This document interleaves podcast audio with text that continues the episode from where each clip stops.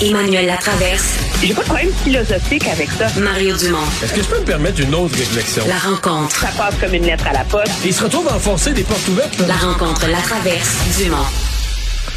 Bonjour Emmanuel. Bonjour. Alors, tu veux me parler de Madame Brochu, la présidente d'Hydro-Québec, qui quitte ses fonctions. Oui, départ fracassant, mais euh, poli et euh, sans casser, euh, sans brûler des ponts. Je pense que c'est comme ça qu'on peut euh, dire ça. J'ai bien hâte d'entendre Mme Brochu, là, qui va être en ondes à TVA LCN et à TVA à 17h15 là, pour entendre de sa voix. Mais semble-t-il qu'elle a juré à ses employés que ça n'a rien à voir, c'est pas indifférent avec M.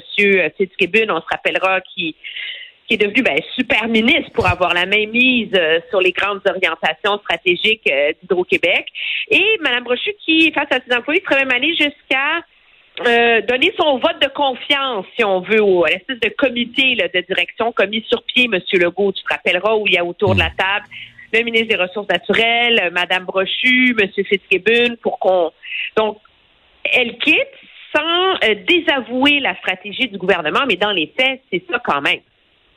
Pourquoi? Parce que ce qui est clair, c'est qu'on est passé d'un gouvernement Legault, qui allait comme rentrer un peu avec ses gros sabots, là, puis décider ce que Hydro-Québec va faire, à un gouvernement qui se rend compte que s'il veut aller au fin, au bout de ses projets, je pense, euh, avec Hydro-Québec, il faut revoir toute la loi qui encadre Hydro-Québec. Donc, on parle en coulisses au gouvernement de dépoussiérer le modèle de gouvernance, de rendre Hydro-Québec plus agile.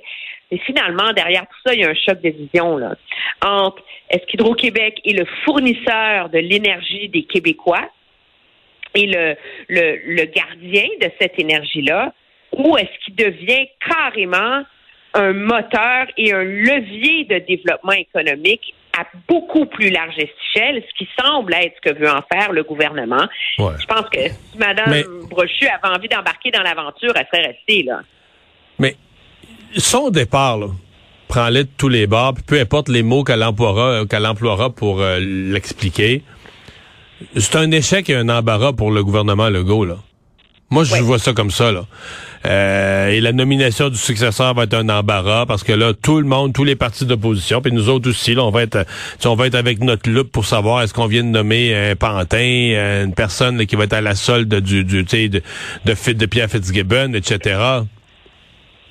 Oui, puis je pense que c'est doublement un échec pour le gouvernement qu'il faut pas oublier que c'est M. Legault personnellement qui l'avait convaincu hein, d'aller à la tête d'Hydro-Québec, si ma mémoire est bonne. là. Donc, c'est pas comme si elle, s'était portée euh, candidate dans l'appel de candidature, puis que c'est non, non, c'est M. Legault qui est allé la chercher, c'est M. Legault qui l'a convaincu. Puis c'était un gros coup, là. Souviens-toi de son arrivée. Souviens-toi de son ben arrivée, C'était wow, là. Puis là, trois ans après, elle dit ben savez-vous les boys là, moi j'ai pas envie de continuer dans l'aventure avec vous. C'est et à ce chapitre-là, elle le fait avec grâce, elle le fait avec dignité, elle le fait de manière très professionnelle. On s'entend, là, c'est pas un bébé là, qui claque la porte. Mais le désaveu, il est là pareil, inévitablement. Mais entre toi et moi, s'il y avait le PDG d'une autre compagnie québécoise, canadienne, tu veux pas, tu, c'est une femme intelligente, elle veut pas, elle, se promener avec une casquette sur la tête, je suis l'ennemi de Pierre Fitzgibbon et François Legault, là.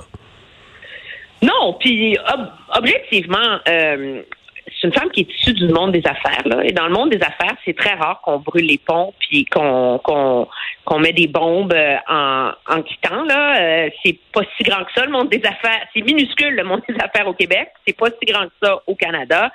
Je pense que c'est sa, c'est sa, c'est sa réputation à elle-même qu'elle préserve en le faisant de manière aussi euh, léché avec autant euh, de classe là, qu'on le voit jusqu'ici. On l'écoutera euh, dans une quinzaine de minutes là, sur nos ondes à TVA.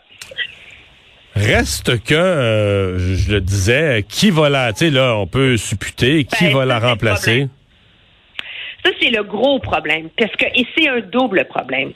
Si elle était partie, mettons, dans un an, OK? Ou si elle était partie l'an dernier, la question va toujours se poser, tu sais, quand on connaît les ambitions du gouvernement.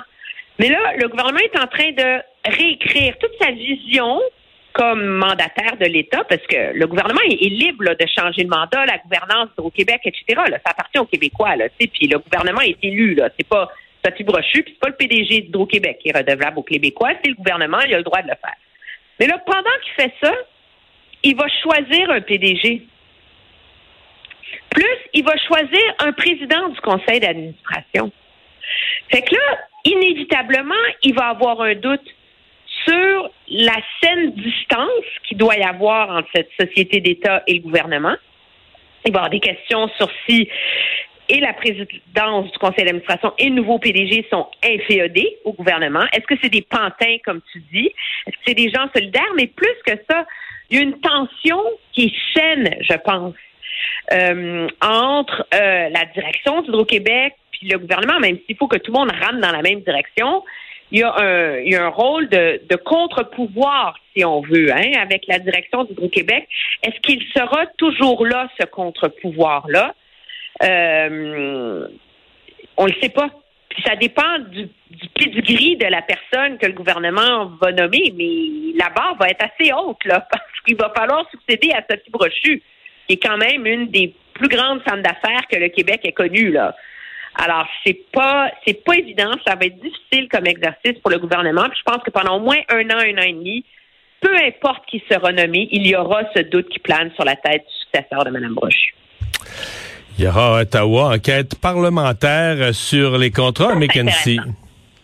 Oui, McKinsey, qui est la grande firme de consultants internationaux, là, qui est comme, euh, je veux pas céder aux, théories de conspiration, mais tu sais, quand les gens pensent que des, euh, des, des, forces de l'ombre qui influencent les gouvernements, là, ben souvent ils pensent à une firme de consultants un peu comme McKinsey, euh, qui a conseillé le gouvernement Legault aussi, il faut le dire, mais la réalité, c'est que sous le gouvernement Trudeau, je veux dire, ça a explosé, mais monumentalement. C'est 20 fois plus de contrats McKenzie depuis que M. Trudeau est au pouvoir que pendant que les conservateurs étaient là. Puis pire que ça, dans la dernière année seulement, il y a eu plus de contrats à McKinsey que depuis le début du mandat du gouvernement Trudeau, puis on n'en sait pas grand-chose.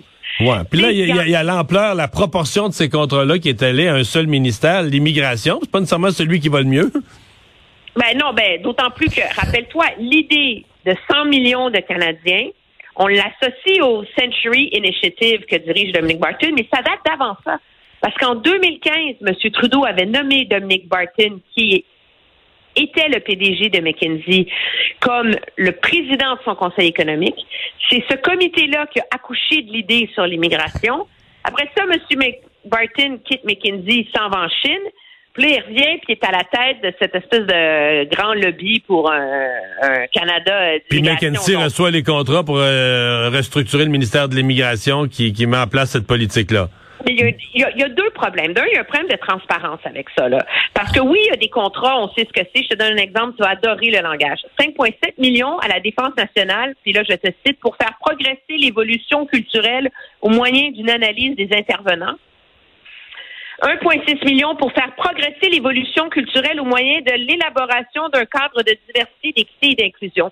Ce contrat-là d'un 1,6 million, ça frappe au cœur du problème avec ces consultants-là. Peux-tu m'expliquer pourquoi un gouvernement fédéral qui a un ministère voué à la diversité, l'inclusion et le multiculturalisme a besoin d'embaucher une firme externe pour accoucher aux forces armées canadiennes d'une politique d'inclusion et de diversité. Mais ça, c'est un peu ce que... Ouais. Là, sont bourrés de monde. Là, ben mais c'est un peu ce qui François Blanchet a fait valoir aujourd'hui. Est-ce que les contribuables payent en double? Est-ce qu'on paye, est-ce qu'on paye des hauts fonctionnaires, des sous-ministres, des gens qui sont censés donner l'orientation au ministère, puis soit en parallèle, euh, parce qu'on les trouve pas bons, ou soit au-dessus de leur tête, ou euh, quelqu'un d'autre. On fait faire le, le vrai travail à des consultants, là. Oui, mais le gros avantage, c'est comme c'est des contrats privés, ben c'est pas soumis à la loi de l'accès à l'information et à tout le reste et à toute la reddition de comptes qui vient avec des ministres, des cabinets de ministres, puis de la fonction publique. Puis la réalité, c'est qu'il faut pas se leurrer. On dit ah mais qui me dit c'est les hein? je veux bien, mais en France où il y a eu un immense scandale autour de ça parce que c'est un milliard de contrats qui ont été donnés en France, c'est hallucinant. Le Sénat a fait une enquête puis ils se sont rendus compte que dans un contrat sur quatre de McKinsey, le travail non seulement le travail non seulement était de moins bonne qualité que celui de la fonction publique, mais il était complètement inacceptable. Alors, c'est pas comme ça en plus, quand tu donnes de l'argent à ces gens-là, c'est génial. Puis la frise sur Sunday, c'est qu'il y a des contrats McKinsey du gouvernement qui sont des contrats ouverts. Fait qu'on sait pas c'est combien, c'est pour jusqu'en 2100. Hmm.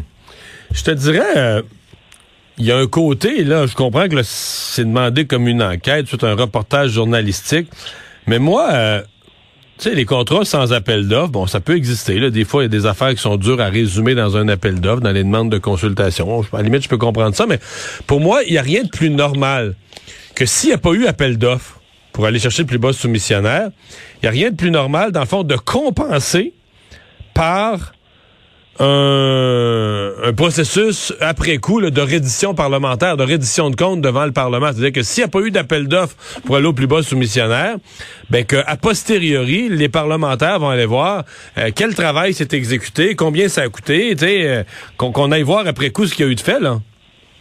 Ben ça, c'est si le but de l'exercice était d'être transparent. Or, ce qui semble évident, c'est que le but de l'exercice, c'est semble également de se soustraire à l'exercice de transparence. Parce que toi, tu penses que si le gouvernement n'était pas minoritaire, il n'y aurait jamais eu d'examen parlementaire de ça? Jamais. Jamais. Jamais, jamais, jamais, jamais.